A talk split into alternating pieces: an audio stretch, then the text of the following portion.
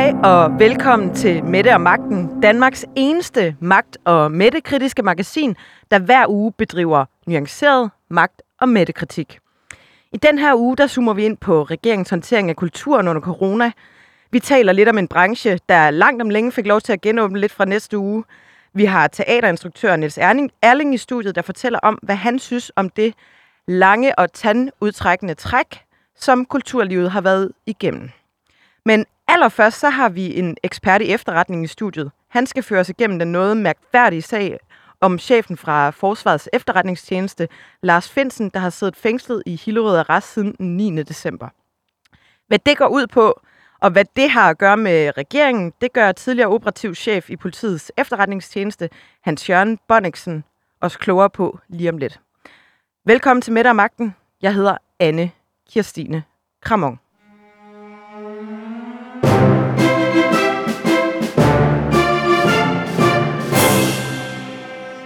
Lige nu sidder den øverste chef i Forsvarets efterretningstjeneste, Lars Findsen, varetægtsfængslet for at have lækket fortrolige oplysninger og er, og er det kommet frem sigtet for landsforræderi. Min første gæst i studiet, som faktisk ikke er i studiet, men som er med på en forbindelse, er Hans-Jørgen Bonnichsen. Du er blandt andet operativ, øh, tidligere operativ leder hos øh, politiets efterretningstjeneste, men du har også været en del af politiet, en stor del af dit øh, professionelle liv. Blandt andet har du i tyve år været på politiets rejsehold. Og nu øh, er du med her i studiet for at hjælpe mig og lytterne med at forstå, hvad der er, der foregår lige nu i den her sag, som øh, du kalder historisk, uden historisk øh, sidestykke. Hans-Jørgen Bonnichsen, velkommen til. Ja, tusind tak skal du have. Hvorfor er den her sag uden historisk sidestykke? At den allerøverste chef for en efterretningstjeneste sidder i øjeblikket bag lås og slå, sigtet for landsforræderi.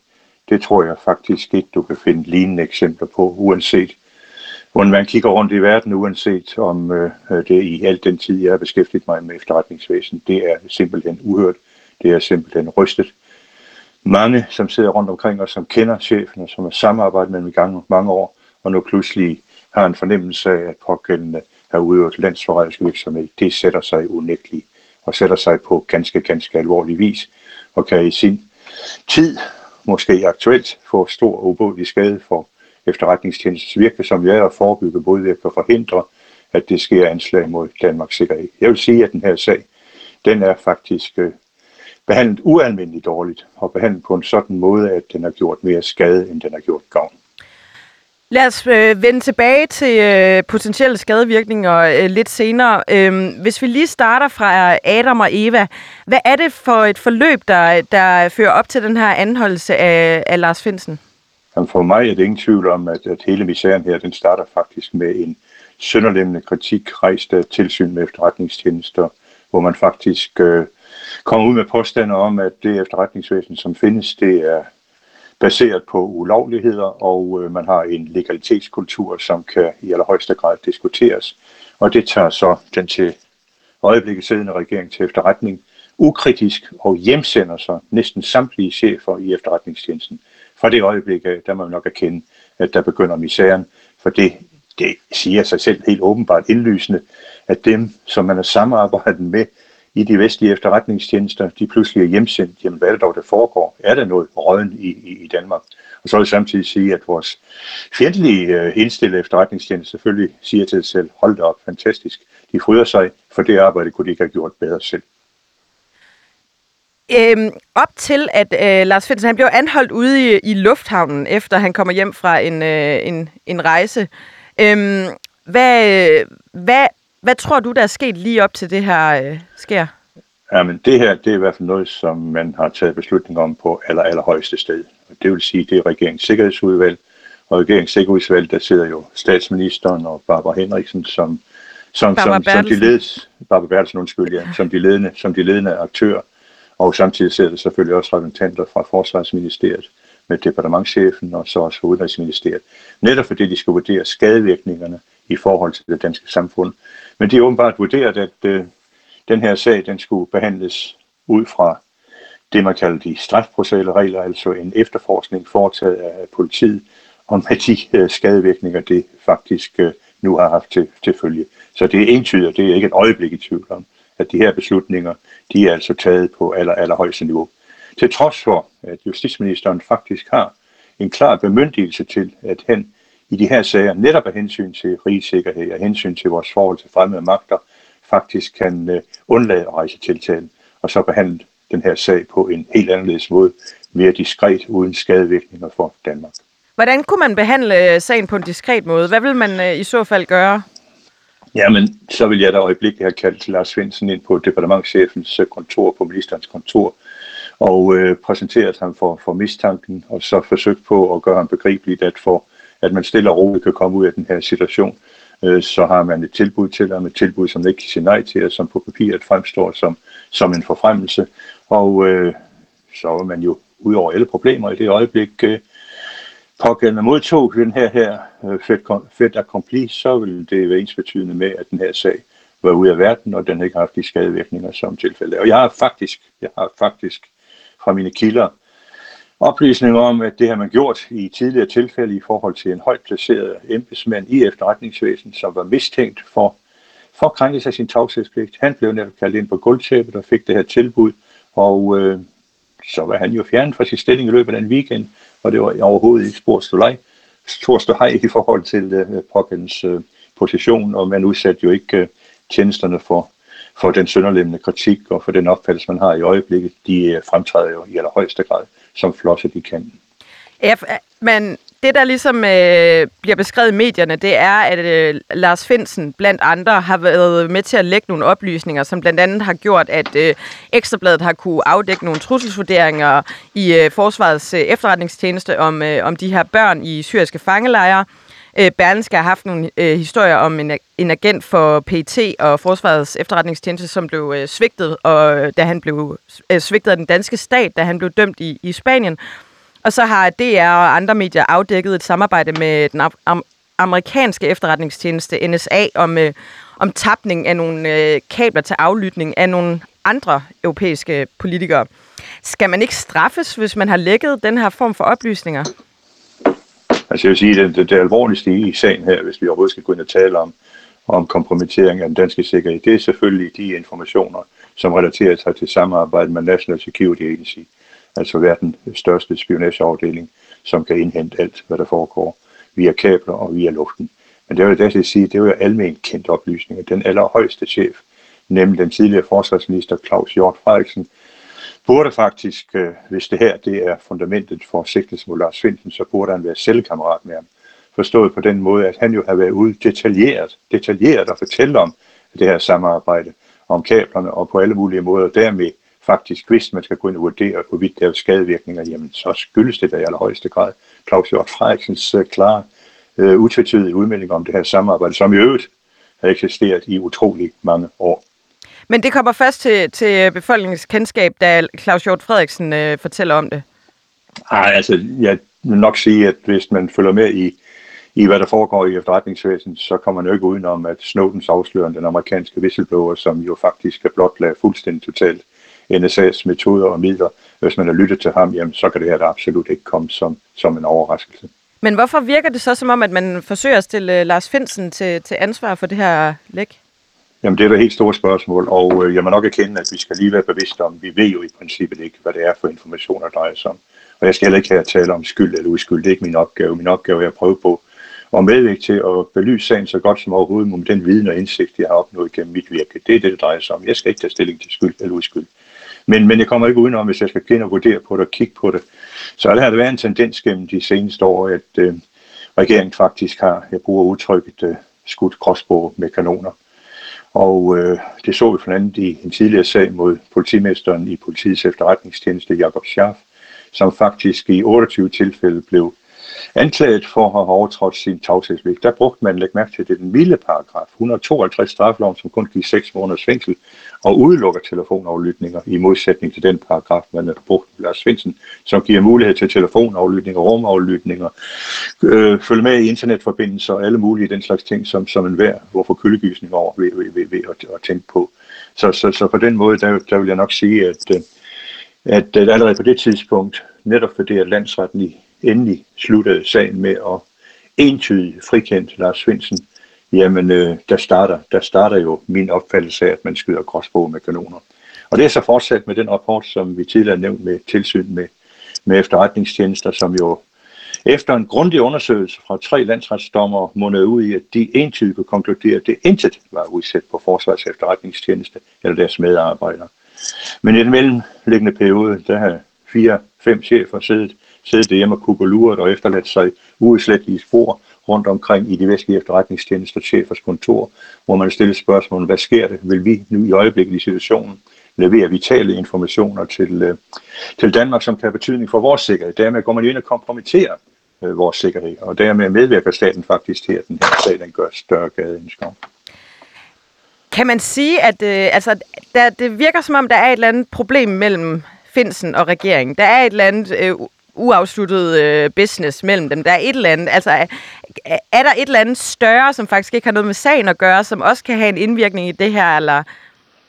Ja, det kan jeg ikke udelukke, men jeg kan i hvert fald øh, pege på på en ting, som selvfølgelig har irriteret regeringen grusomt, nemlig da Forsvarets efterretningstjeneste gik ud og advarede stik imod regeringens politik om, at de med, med hensyn til de syriske børn, som sidder i, i, i helvedes foregård i, i, i Syrien. Og regeringen havde den politik, at de under ingen omstændigheder skulle hjemføres til Danmark. Der har Forsvarets efterretningstjeneste advaret regeringen mod den holdning, og øh, det er jo helt klart, at det er mod regeringspolitik, og det kan selvfølgelig være irriterende. Men jeg vil dertil sige, at en efterretningstjenesteopgave er jo ikke, ikke at servicere og medvirke til at gennemføre en regeringspolitik. En efterretningstjenestes opgave er selvfølgelig at prøve på gennem deres indhentning, gennem deres analyse, gennem deres validering af de informationer, man får dels fra samarbejdspartner, dels fra sine egne agenter ude i, i marken, og præsentere regeringen for trusselsvurderinger. Og så er det selvfølgelig op til regeringen at sige til sig selv, vil vi lægge det her til grund, eller vil vi forkaste det? Det er helt i orden, og det er fint og godt, men så er det regeringen, det står med ansvaret i påkommende tilfælde. Men det kan da aldrig nogensinde være en efterretningstjeneste opgave at please en regeringspolitik. For hvis det er tilfælde, man har opfattet det, jamen så har vi faktisk kinesiske tilstande. Øhm, nu, øh, det her program behandler jo løbende øh, regeringens øh, forhold til alle mulige ting, også i forhold til embedsmænd. Og vi har jo også set i forbindelse med coronahåndteringen, hvordan nogle embedsmænd øh, på sundhedsområdet øh, er, er blevet bedt om at rette lidt mere ind i forhold til øh, øh, de restriktioner og sådan noget, der, der er blevet øh, lagt ud over os løbende. Øh, men det du siger er faktisk, at, øh, at det kan godt være, at det faktisk handler om en magtkamp mellem Forsvarets efterretningstjeneste og, og regeringen om, at øh, regeringen vil politisere øh, F E. Jeg vil i hvert fald sige, at øh det er der rimelige formodninger om det ud fra, fra, fra det, jeg har fremlagt her nu, men, men derfra til at føre bevis for det, det er jeg jo desværre ikke i stand til. Men, men jeg har altså inderst inde en mistanke om, at det er tilfældet. Øhm, du er ude at sige i en øh, kronik i Jyllandsposten, øh, at du har en antagelse om, at det var Barbara Bertelsen og Mette Frederiksen, der har truffet beslutningen om den her anholdelse. Øh, på hvilken baggrund kan du sige det? Jamen, vi har en regeringssikkerhedsudvalg, hvor de allerøverste, det er selvfølgelig statsministeren og hendes departementschef. Og det hedder regeringens sikkerhedsudvalg. Og det her er i allerhøjeste grad et spørgsmål om Danmarks sikkerhed, hvor man skal gå ind og vurdere, har det her skadevirkning på en sådan måde, at vi skal håndtere sagen på den måde, som man har myndighed til, nemlig simpelthen at undlade tiltale. Det øh, vurderer man så åbenbart, efter min opfattelse, helt, helt, helt forkert. Og så starter man en strafprocessual sag mod, mod, mod Lars Svendsen, og medvirker sig til de skadevirkninger, som tilfældet er. Altså man skyder, man skyder og har tidligere skudt gråspurve med kanoner. Men desværre sker det altså det, når man fyrer sådan nogle kanonader af, så har det altså en tendens til at ramme andre ting. Og det må man da nok sige, hvis vi virkelig kan gå ind og vurdere på skadevirkningen i den her sag, jamen så er det jo lykkeligt at tænke på. En øh, gloværdig karriere for en tidligere departementschef og chef for, for Forsvarets efterretningstjeneste, Arne Kilde, mister sin ambassadørpost i i Berlin. Lars Svendsen i øjeblikket fængslet. Et tilsyn med, med efterretningstjenester må jo i øjeblikket føle sig fuldstændig totalt ydmyget. Og jeg må nok erkende, at hvis det var mig, det sidde som, som chef for tilsyn, jamen så er jeg for længst trukket mig tilbage fra posten. Altså her viser sig, at det, som man fremturer med de her beskyldninger mod Forsvarets efterretningstjeneste, er fuldstændig grundløs. Jeg vil også sige, at øh, forhold til øh, medieverdenen øh, i allerhøjeste grad også er anspændt, for det er der ingen tvivl om, at man har brugt de indgreb, som man har mulighed for, nemlig telefonaflytning, og der er det en række journalister, efter min opfattelse, som, som er blevet kompromitteret, og ikke mindst kompromitteret i forhold til, til kildebeskyttelse. Så det er en række, række, række skadevirkninger i forhold til det her, som jo fandt, er faktisk, faktisk ganske groteske på grund, på grund af en, en behandling af sagen, som efter min mening kunne være orden på, på, på helt anderledes vis. Så det, du, øh, så det du siger faktisk, det er, at øh, denne her offentlige øh, detronisering af nogle øh, store kanoner øh, inden for området, kan faktisk føre til, til noget mere skade end, øh, end gavn. Og det, at det faktisk er kommet i offentlighedens øh, søgelys overhovedet, øh, gør det her problem langt større, end det var oprindeligt. Efter min oplevelse, ganske klart. Altså, jeg tænker alene på Forsvarets efterretningstjeneste, som forud for alt det her var en særdeles velrenommeret tjeneste, som alle havde den dybest, dybest respekt for, og som havde nogle kompetencer, som man alle sammen har brug for. Altså tænk på, på medarbejderne i, i organisationen, hvordan de føler sig i øjeblikket. Tænk på det omdømme, de har fået nu, fremtræder de i hvert fald indtil videre, som særdeles flosset i kanten, og som man må stille spørgsmålstegn ved, hvor man kan dele sine informationer med. Altså det alene er jo også et eksempel på, på hvilke uhyrlige skadevirkninger den her håndtering af sagen har medført. Så man nok erkende, altså alene at tænke på, og det kan jeg ikke lade være med at tænke på, det skal man også være opmærksom på, hvis man skal vurdere min udsagn. Jeg er dybt berørt af sagen. Forstået derhen, at alene den brutale anholdelse, man har foretaget af Lars Svendsen, hvor han kommer hjem efter et, en opgave i Skopje, kommer hjem, og så står der politifolk ude i lufthavnen i fuld offentlighed og anholder ham.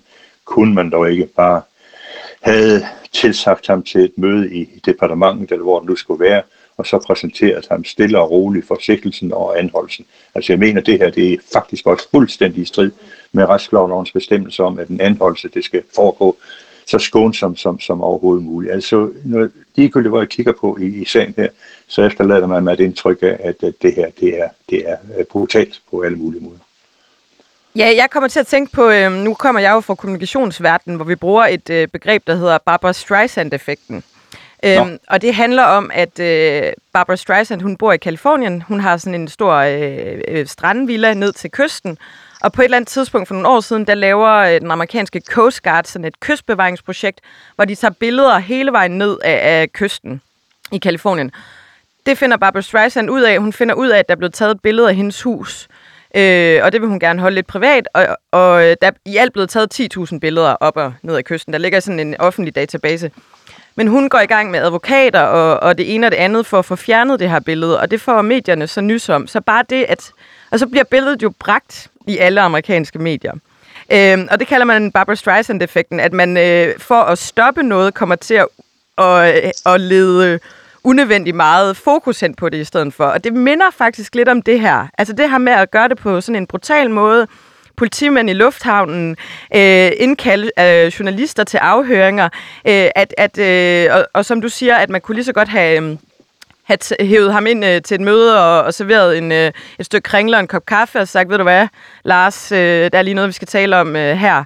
Hvor man faktisk vælger at gå hele planken ud og, og, og sørge for, at hele Danmark bliver gjort opmærksom på, øh, hvad der foregår. Det er da en meget fin konklusion på, på, på hele sagen her, så den er der taget vel af her. Tak. Fremover, så vil jeg også bruge, øh, bruge billedet på Barbara Streisand. Ja, det er nemlig et godt billede. Det er et super godt billede. Men hvis vi lige skal prøve at tale lidt om det her med journalisterne. Altså det at indkalde øh, journalister til afhøring, det er jo blandt andet Weekendavisen og, øh, og Berlingske øh, og D R, der er blevet indkaldt. Er det sådan en normal procedure, at man gør det?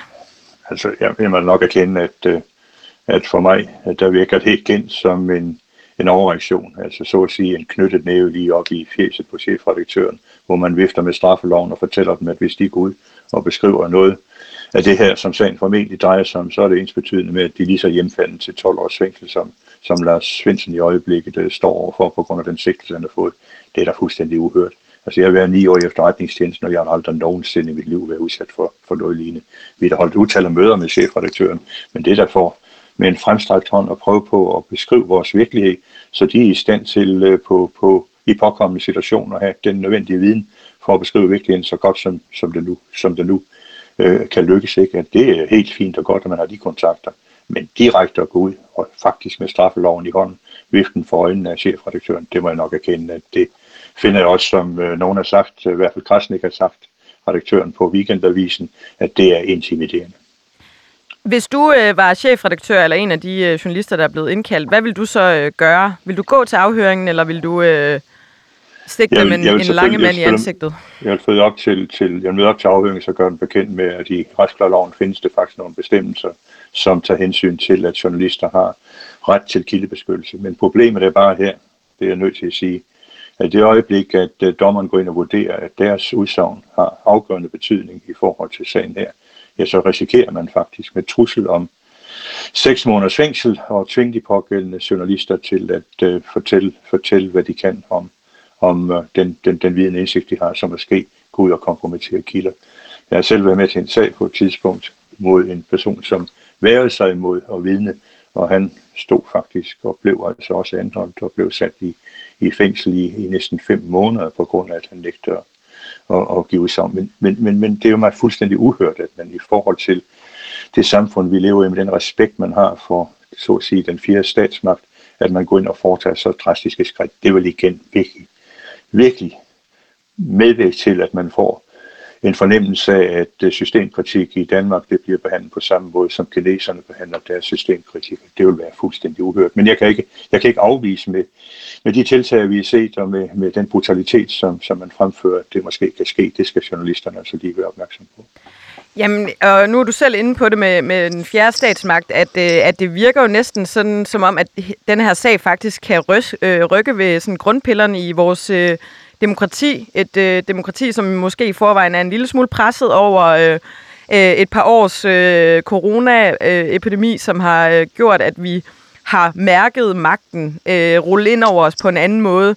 Og hvis vi så øh, samtidig oplever øh, det her med, at, øh, at journalister ikke kan, eller skal, bliver tvunget til at afsløre deres kilder for at afdække historier, som faktisk er, er forholdsvis vigtige for det øh, danske samfund, det kan jo faktisk udløse nogle, nogle helt andre og lidt større reaktioner. Nu har vi set øh, Men in Black på gaderne og sådan noget, men øh, jeg havde en øh, ekspert, Michael Bang, inde i studiet for nogle uger siden, hvor vi talte om det her med, hvad der skal til for, at man for eksempel som borger tyr til politisk vold.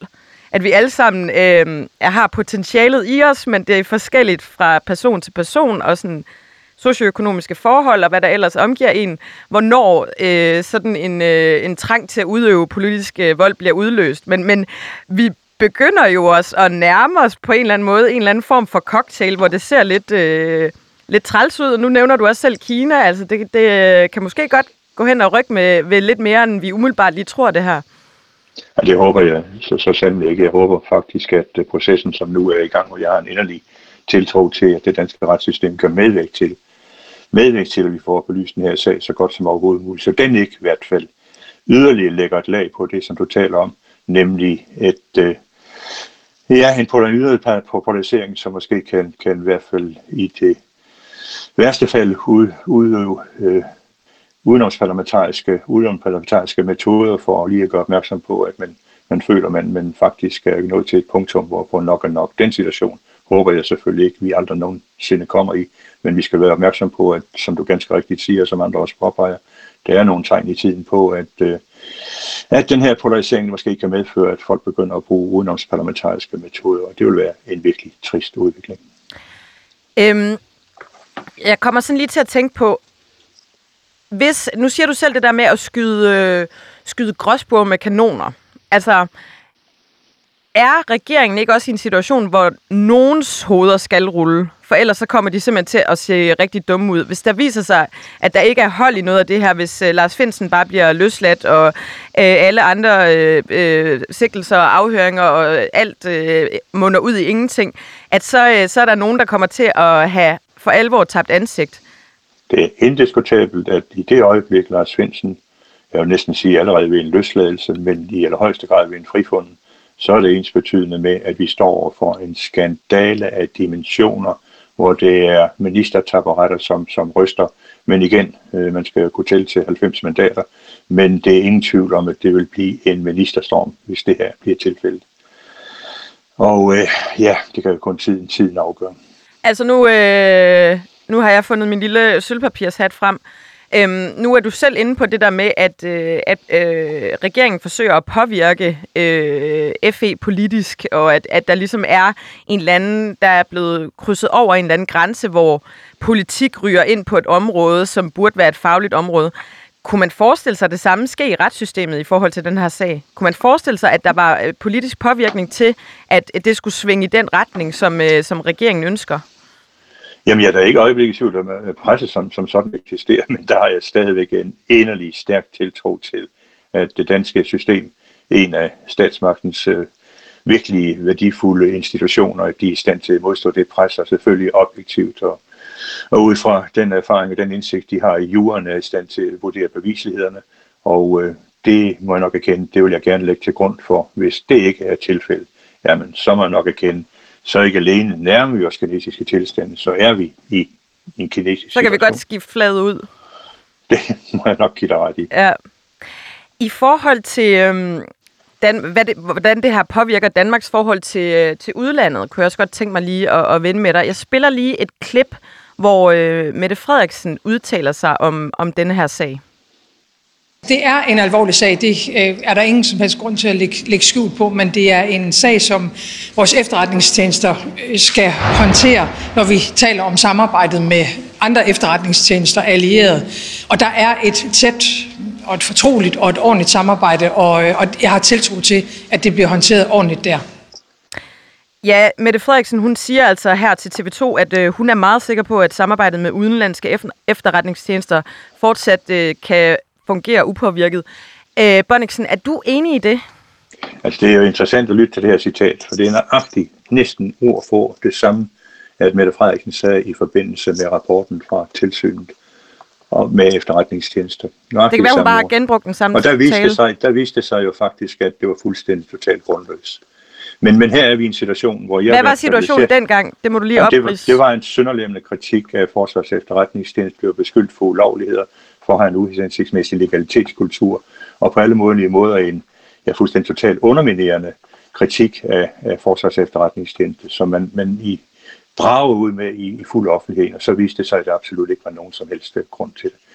Forud for det, da sagen blev rejst, der sagde Mette Frederiksen nøjagtigt det, det, det, det samme. Og resultatet er jo i dag, at øh, det var intet var på bredt forsvars efterretning. Men så kommer den nye sag her. Oveni, at øh, fem chefer for, for det øverste lag i politiets efter, i forsvars efterretningstjeneste har været fritaget for tjenester. Nu sidder faktisk den allerøverste chef. Han sidder i øjeblikket fængslet. Jamen altså, hvis jeg sad som efterretningschef i C I A eller Mossad eller alle de gode samarbejdspartnere rundt omkring i verden, så vil jeg sige til mig selv, hvad i verden er det dog, der foregår i øjeblikket? Ja, hvad sidder de altså, og taler med hinanden om, når de sidder og spiser frokost rundt omkring? Jamen, hvad sidder de og siger om Danmark lige nu, tror du? Alle sammen kender Lars Svendsen, og alle sammen har samarbejdet med Lars Svendsen. Det er nok ingen som Lars, Lars Svendsen, der har haft så meget indsigt og haft så lang tids virke i efterretningstjenester, og dermed har haft kontakt til dem overalt på jordkloden, og drejer sig om de venlige efterretningstjenester. De siger selv, det her. Jamen, hvad er det dog, der foregår? Her er en mand, som vi har haft fuld utillit til, og så siger systemet Danmark, at han er landsforræder. Og det er det, man siger, og man kan jo ikke forholde sig til, til andet i, i øjeblikket. Man forsøger selvfølgelig på, og det ved jeg, at man gør, at udbedre de her skader, men man sidder alligevel med en, en, en mistanke tilbage, så vi våger, så vi våger overhovedet, når den allerøverste chef, spionchefen for Danmark, at han er kompromitteret i en sådan grad, så vi våger at give vitale informationer til, til Forsvarets efterretningstjeneste, som kan have betydning for din, min og lytternes øh, sikkerhed. Så vi våger det i risicien for, at man bliver udsat for, at vores kilder og agenter de bliver kompromitteret. Man må nok tøve. Det kan godt være, det er på kort sigt, men det er fuldstændig ligegyldigt.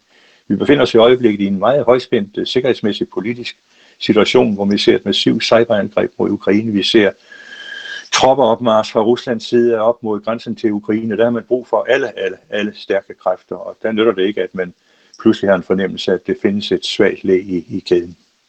Så altså, øhm, kan vi reelt risikere at blive lukket ud af det gode selskab, eller er det, er det ikke... Øh, altså altså, det tror jeg ikke på. Jeg tror ikke, vi er lukket ud af det gode selskab, men man vil være skeptisk, og man vil være forsigtig, indtil man har en fuldstændig klar fornemmelse af, hvad, hvad, det, er, hvad, hvad, hvad det foregår.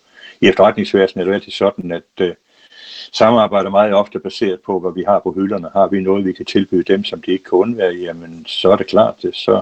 kan det her være på kortvarig sigt, men øh, det kan altså også være, at det efterlader en tvivl, en usikkerhed omkring øh, ja, hele efterretningsvæsenet i, i Danmark. Det er jo utrolig mange, som jo er blevet sigtet i den her sag. Det er utrolig mange, som er blevet hjemsendt i den her sag. Det må der være en eller anden grund til, det vil man sige. Hvis vi nu øh, lige vender tilbage til Lars Findsen, altså hvad kommer der til at ske for ham, tror du? Altså hvad, øh, hvad er øh, udsigterne både på, på kort og på langt sigt? Jamen, øh, det er jo i øjeblikket jo indiskutabelt den foreløbig sidder, sidder fængslet øh, tre uger. Og så skal man igen gå ind og vurdere på, hvorvidt fængslingsgrunden er til stede. Og en af fængslingsgrunden i øjeblikket er faktisk, at øh, man frygter, at han kan påvirke vidner i det øjeblik, han bliver løsladt. Altså for eksempel påvirke journalisterne og koordinere øh, forklaringen.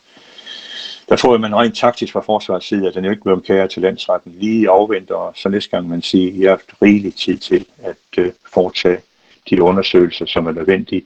Lars Svendsen har ingen mulighed for at øh, påvirke vidner. Det tror jeg vil være påstanden. Men så er det op til dommerne at vurdere, hvorvidt han fortsat mener, det er fængslingsgrund. Og så mener det, jamen, så bliver Lars Svendsen yderligere fængsel, de er formentlig i, i, i fire uger.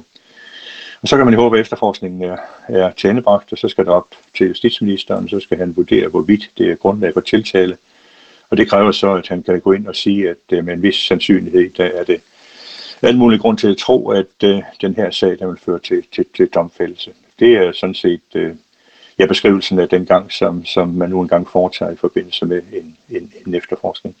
Hvad med sådan på lidt længere sigt, altså hans fremtid? Øh, er han øh, persona non grata rundt omkring nu, eller har han stadig... Øh...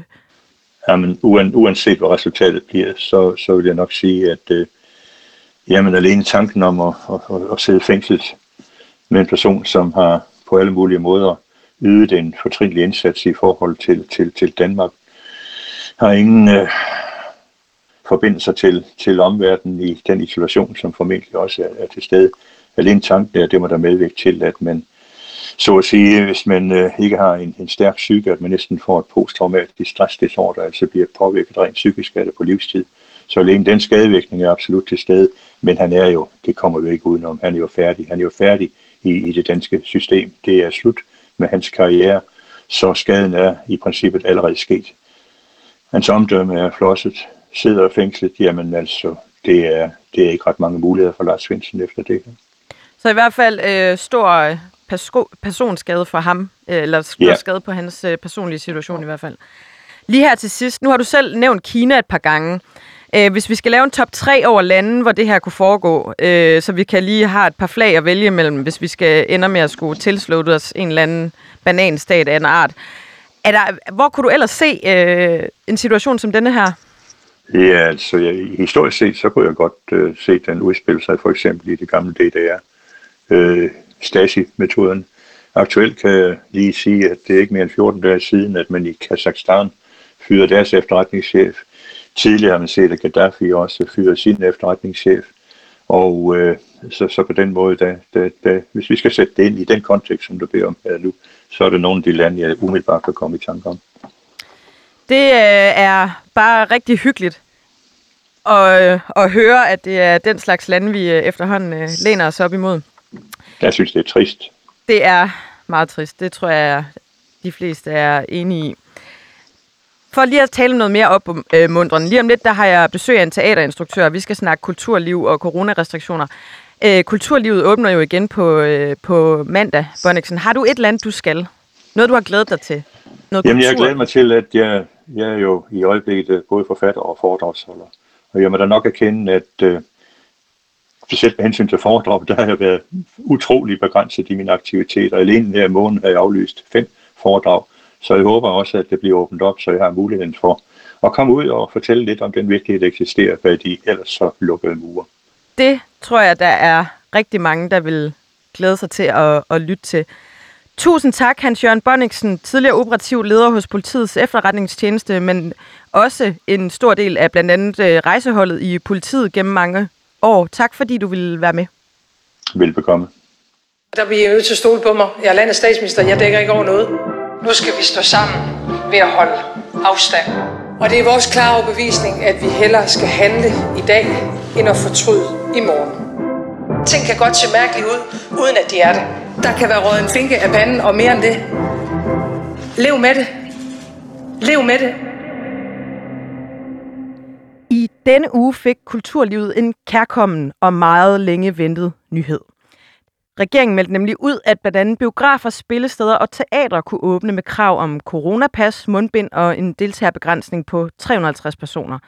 Men det skete først efter lang tids u- uvished, hvor kulturlivet har følt sig syltet, fordi de ikke har kunne få øh, lukket et svar ud af regeringen på, hvad fremtiden vil bringe. Niels Ærning, du er teaterinstruktør, og du er ved at instruere forestillingen Work Bitch, som skal have premiere den enogtyvende januar på Teater Sort-Hvid i Kødbyen. Velkommen til dig. Tak skal du have. Regner I med, at I kan have premiere om en, en lille uges tid? Altså for nu at være helt ærlig, så har vi faktisk lige besluttet os for at øh, skubbe vores premiere, fordi vi faktisk ikke kan nå at være klar til den øh, rigtige dato på øh, fredag den enogtyvende Så vi ender med at have premiere en halv uge senere, onsdag den, øh, den seksogtyvende januar og det er vi nødt til, fordi vi har fået udmelding omkring, at øh, vi kunne få lov at åbne så sent, som vi gjorde. Øh, så vi rykker det en lille halv uge, og det er jo ikke så meget, men det er virkelig noget, der holder hårdt for os at skulle gøre. Det betyder, at vi kan spille færre forestillinger i det fulde forløb, øh, og at vi selvfølgelig skal løbe rigtig, rigtig stærkt nu for at få en forestilling færdig og for at få hele teatret klar til at åbne det for publikum. Men hvorfor ikke bare kunne... Øh, altså, I har vel arbejdet hen imod, at I skulle have premiere som, øh, som planlagt. Hvorfor kan I ikke bare have det alligevel? Altså, det kan du godt sige, men vi arbejder jo også øh, i et samfund, hvor de fleste mennesker øh, lægger sig på skift, øh, på grund af, at de jo bliver syge. Så vi har stået med øh, et skuespillerhold, som har været ramt på skift af corona og været øh, hjemme. Så vi har først øh, i morgen samlet vores, øh, vores skuespillerhold for første gang siden nytår. Øhm... Du har været ude blandt andet i Berlingske mm. og også på Morgenfladen her på, på Nærværende Kanal og rettet sådan en, en ret skarp øh, kritik øh, mod mm. regeringen på grund af, af den måde, de har behandlet øh, genåbningen af, af kulturlivet. Hvad er det, du, øh, du kritiserer? Altså helt grundlæggende, så øh, siden syttende december, da vi blev lukket ned, så har hele kulturlivet stået og råbt og skrevet på at få en genåbningsplan. Det er tredje nedlukning nu, altså det synes jeg er virkelig vigtigt, det ved vi jo alle sammen godt, men det er tredje nedlukning. Det her det er ikke en eller anden force majeure situation, vi lige bliver kastet ud i af en ny øh, sygdom, vi ikke kender til. Vi er altså på andet år i pandemien og med den tredje nedlukning. Allerede under første og anden nedlukning, der har kulturlivet følt en massiv ligesom, mangel på opbakning fra regeringen. Der har ikke været mulighed for at få en konkret genåbningsplan. Hvordan Kan vi åbne, hvordan kan vi åbne, hvornår kan vi åbne, hvad vil det kræve for, at vi kan få lov at åbne, og samtidig kan vi heller ikke få nogen tal for, at der faktisk er et belæg for, at vi overhovedet skulle være lukket. Altså grundlæggende står vi jo alle sammen med en følelse af ikke at vide, hvorfor vi har været lukket ned, og at vi først får at vide fem minutter i genåbning igen, igen, igen, øh, at vi kan få lov til at åbne, og under hvilke forhold. Og det synes jeg er uacceptabelt. Men har, har I som branche ikke været, øh, altså prøvet at trykke regeringen lidt på maven og spørge, hvad er det her? Altså hvad er det for et belæg, I, I lukker os ned på? Øh, hvorfor, øh, hvorfor kan alle mulige andre holde åbne, hvor, øh, når vi skal være lukket? Altså har I selv gjort nok for at, at, at banke lidt liv i regeringen? Det kan man jo helt sikkert sagtens øh, påpege, at vi åbenbart ikke har kunnet. Jeg ved, i Belgien, der har det været sådan, så teaterne blev lukket ned, og de, de lagde derefter sag an mod deres regering og blev genåbnet, fordi der ikke var noget øh, ligesom belæg for, at det skulle være i teaterne, man blev smittet primært. Øh, så er et oplagt spørgsmål, og, som jeg tænker også er det, du stiller. Hvorfor har vi ikke lagt sag an mod regeringen? Jeg har ikke lagt sag an mod regeringen, fordi jeg er ligesom privatperson og står og arbejder alt det, jeg kan, fordi jeg har et job, jeg skal passe, en forestilling, jeg skal gøre færdig. Jeg må henvise til nogle brancheorganisationer, som jeg selvfølgelig også synes kunne have gjort mere. Men sådan helt grundlæggende kan jeg jo ikke gå og lægge sag an mod regeringen, hver gang der er noget, jeg er uenig i. Jeg synes, øhm, pointen er, at det er virkelig, virkelig øh, mærkeligt, at vi på tredje genlukning stadig ikke kan få en genåbningsplan i god tid. Du kritiserer øh, lidt, at det er fitnesscentre og store magasiner og barer mm. og alle mulige andre typer kan få lov til at holde åben, og, og I ikke kan som, øh, som teater. Ja. Æm, hvad, hvad går den kritik ud på? Jamen, kritikken går ud på, at det virkelig undrer mig. Altså, da Mette Frederiksen lukkede, lukkede os ned, så sagde hun, kulturbranche, vi holder enormt meget af, jeg kan ikke huske præcis, hvad hun siger, men hun siger, kulturbranche, vi holder rigtig meget af, men I lever af at samle folk, og lige nu, der skal vi bare have afstand. Og det, der er det underlige her, er, at der ikke bliver talt om, hvad er det, vi skal samle folk om. Fordi fitnesscentre lever også af at samle folk. Magasin lever af at samle folk. Der er jo vildt mange institutioner eller ligesom huse i vores land, der lever af at samle folk.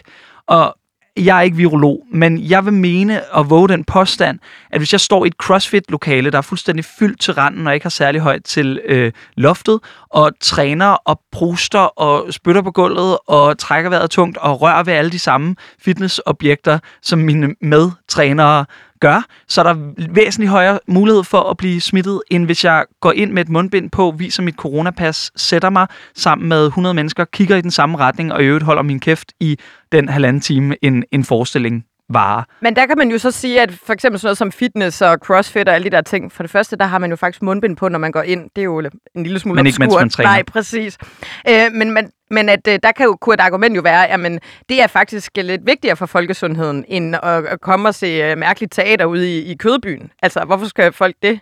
Men så er det jo et øh, argument, så kunne man jo have taget den diskussion. Og problemet er, at den her diskussion bliver ikke taget. Der bliver heller ikke taget en diskussion, der hedder, jamen, hvorfor er det så vigtigt for os at kunne komme i magasin på januarudsalg, i stedet for at komme i, kultur, altså komme i kulturlivet. Og det, jeg synes, der er problematisk, er, at man samtidig gerne vil holde et narrativ fra regeringen, der hedder, at denne her regering går super meget op i kultur. Hvis der er noget, den her regering går op i, så er det at få genåbnet kulturen så hurtigt som muligt, som både Magnus Heunicke og øh, Anne Halsboe har været ude med i den forgangne uge.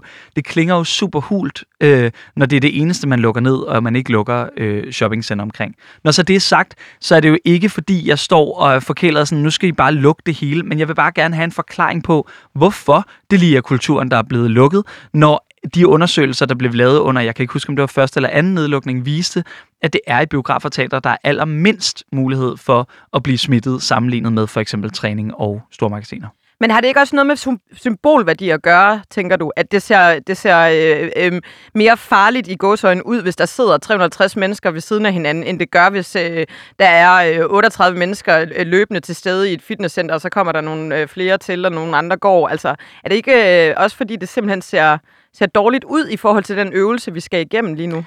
Det, det, altså det må jeg sige, det synes jeg virkelig ikke. Altså jeg synes ikke, det ser farligt ud at gå ind med et mundbind på, vise sit coronapas og sætte sig med, vi kan jo bare sige med sæders afstand og kigge i den samme retning og tie stille i forhold til at stå i et overfyldt træningslokale. Nej, det synes jeg ikke.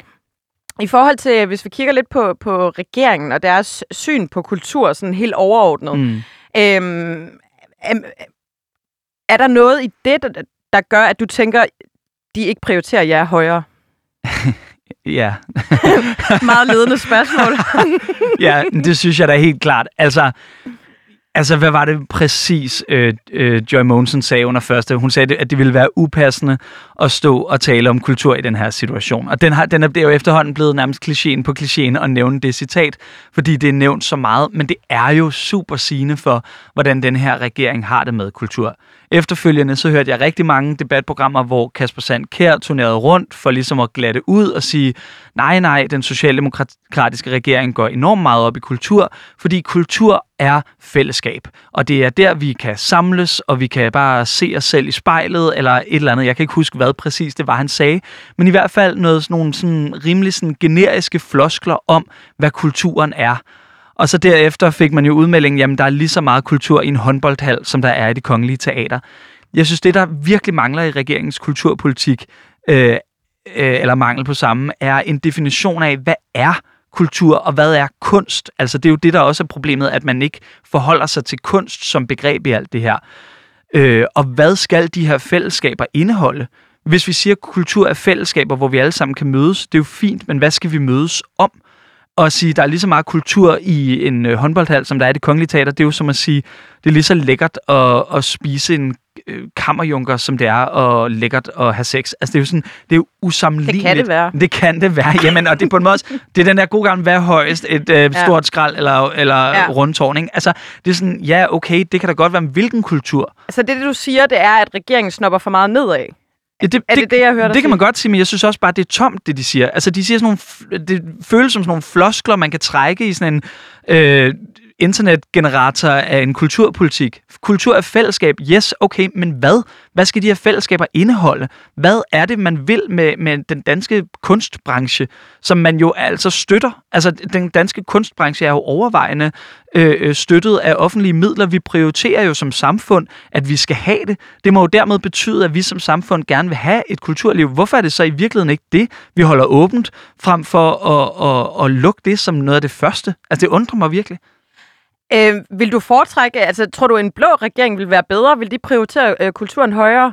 Også i forhold til et corona-perspektiv? Øh, altså, jeg tror måske, du refererer til, at Venstre og Konservative jo har været de partier lige nu, som øh, måske lidt uventet, det ved jeg ikke, øh, har, har været dem, der ligesom har været ude og kæmpe for kulturens øh, sag.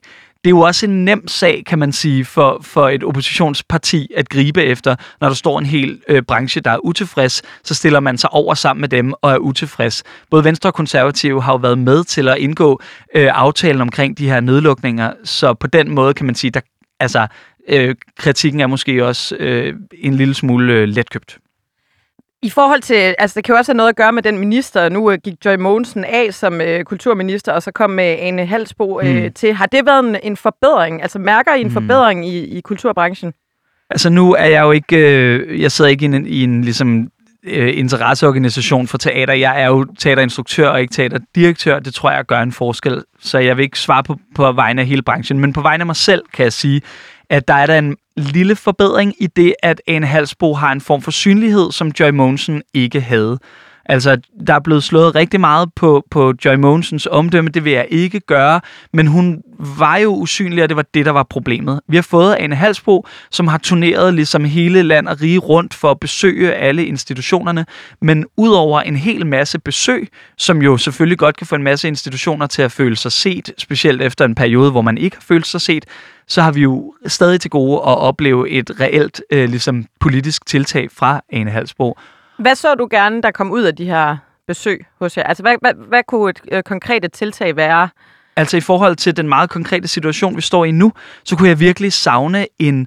Øh, en viden om, hvordan vores branche fungerer, eller en lyst til at i hvert fald sætte sig ind i det, en lyst til at gå i dialog med os.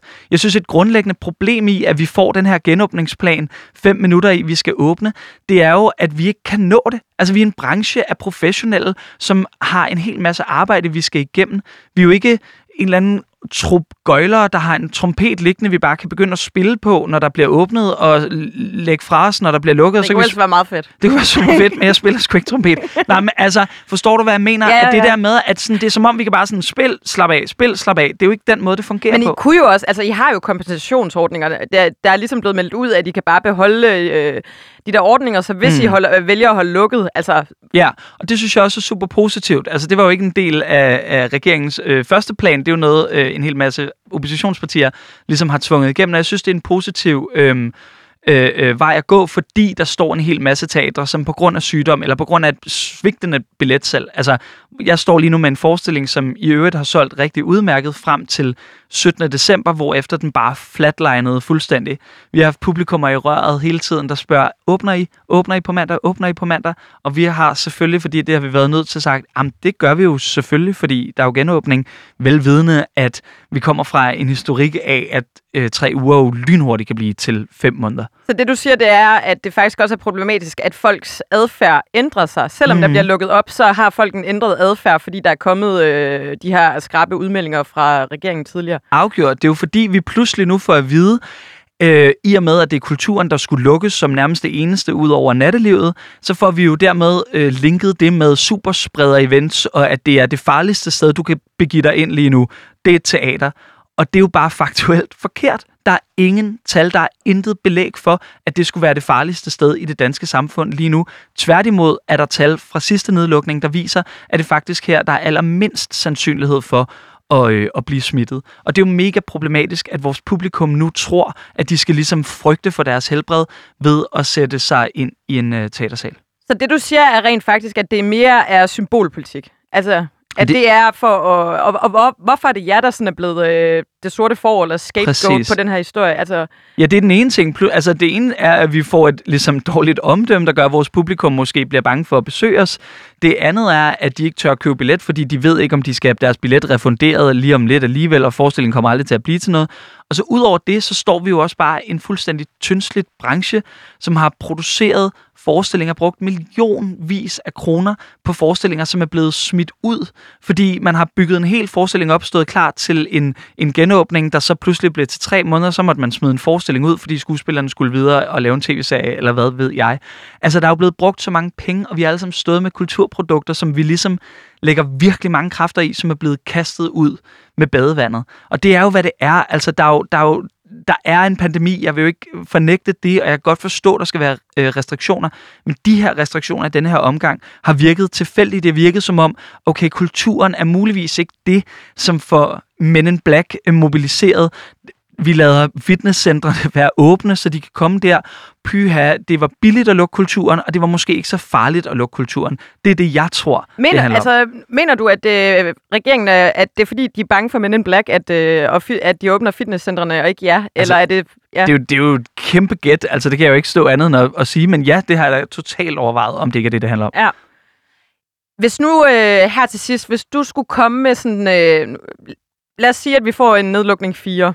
Oh. Og du er i gang med en anden forestilling. øhm, hvis du skulle komme med sådan tre helt konkrete råd til, hvordan kulturministeren skulle agere rundt omkring det i forhold til kulturbranchen, hvad mm. vil du sige til hende? Om sådan helt, altså grundlæggende er søg dialogen. Altså vi har simpelthen haft så svært ved som branche at få fat i Anne Halsboe og få talt om mulighederne for at få en genåbningsplan klarlagt. Altså, det er jo det, det handler om. Hvis vi skal nedlukkes, for det første vil jeg gerne øh, have lov til øh, at se noget belæg for, hvorfor det er os, der skal nedlukkes, hvad det er for nogle tal, der viser, at det skulle være det farligste sted at begive sig hen. Og okay, fint nok, hvis de tal findes, så lukker os ned, men så lad os i det mindste tale om, hvordan vi åbner, når vi, når vi får lov at genåbne, og få det at vide i en ordentlig tid, så vi har mulighed for at mobilisere ligesom en genåbning reelt. Tak, fordi du ville komme her i studiet, Niels Ærning, teaterinstruktør øh, på forestillingen Work Bitch. Det lyder lidt Britney-agtigt. Det er super Britney-agtigt. Det handler om frigørelse med udgangspunkt i Free Britney-bevægelsen. Fedt. Tak, fordi du kom. Tak, fordi jeg måtte.